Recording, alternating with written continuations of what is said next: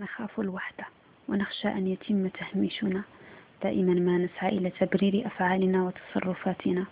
دائما ما نوضح كلامنا ونمارس فن الإقناع مع الناس. كي لا نفهم خطأ أو نحاول إقناع أن رأينا أو فكرتنا على صواب. هل فكرنا يوما أن نمارس مهارة, أن نمارس مهارة الإقناع مع أنفسنا؟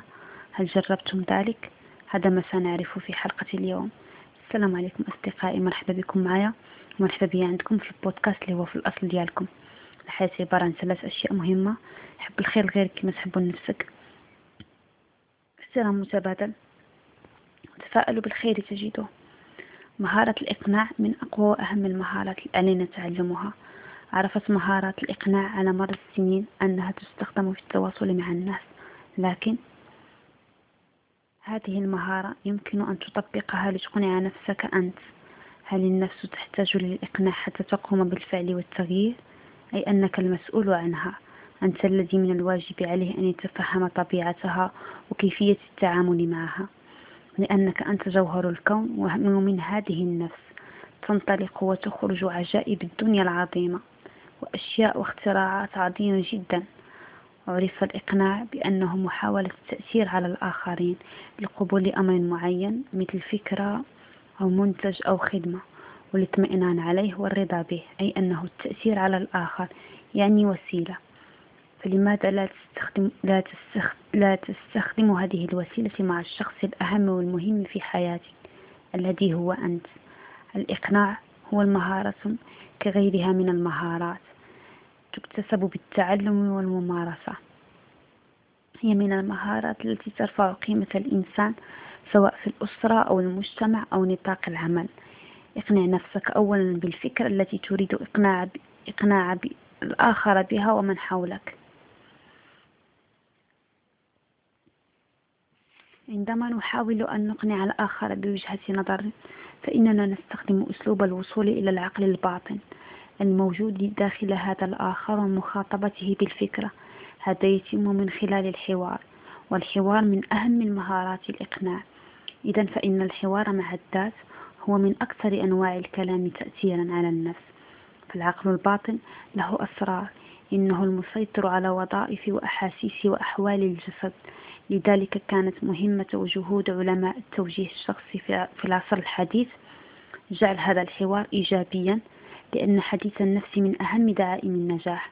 فهو يولد الإدراك الذي يؤدي إلى القيام بالأفعال الصحيحة وبالتالي الحصول على نتائج ملموسة لاحقا في حياة المميزين والناجحين.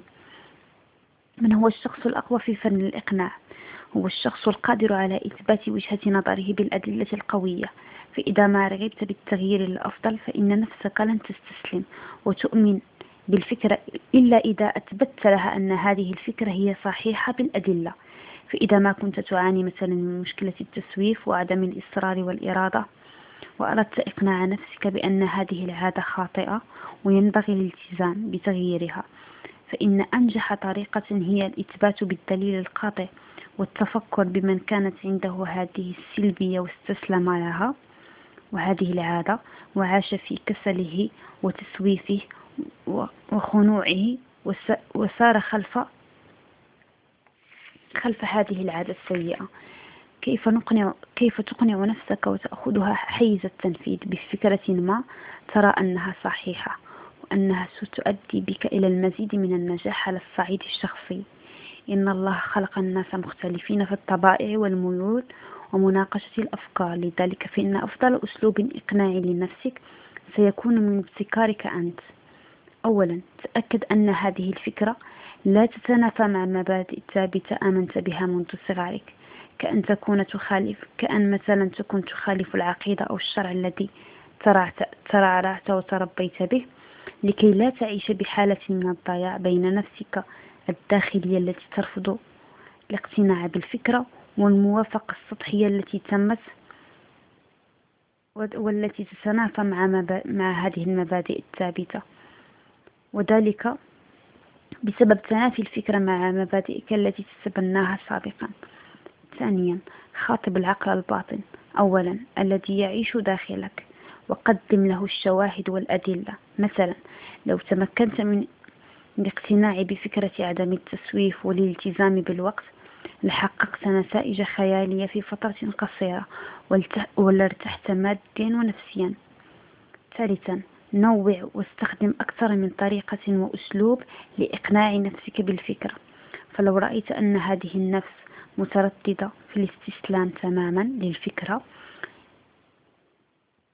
قدم لها إحصائيات وأرقام تدل على نسبة من طبقوا هذه الفكرة وكيف نجحوا.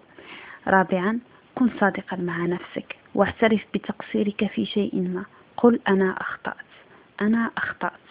لا تخترق الأعذار الواهمة لأنك لن تتمكن من تغيير شيء أو إقناع نفسك بفكرة. إذا راوغت ولم تعترف بأخطائك أمام نفسك أولا فلن تستطيع أن تقنع هذه النفس بالتغيير.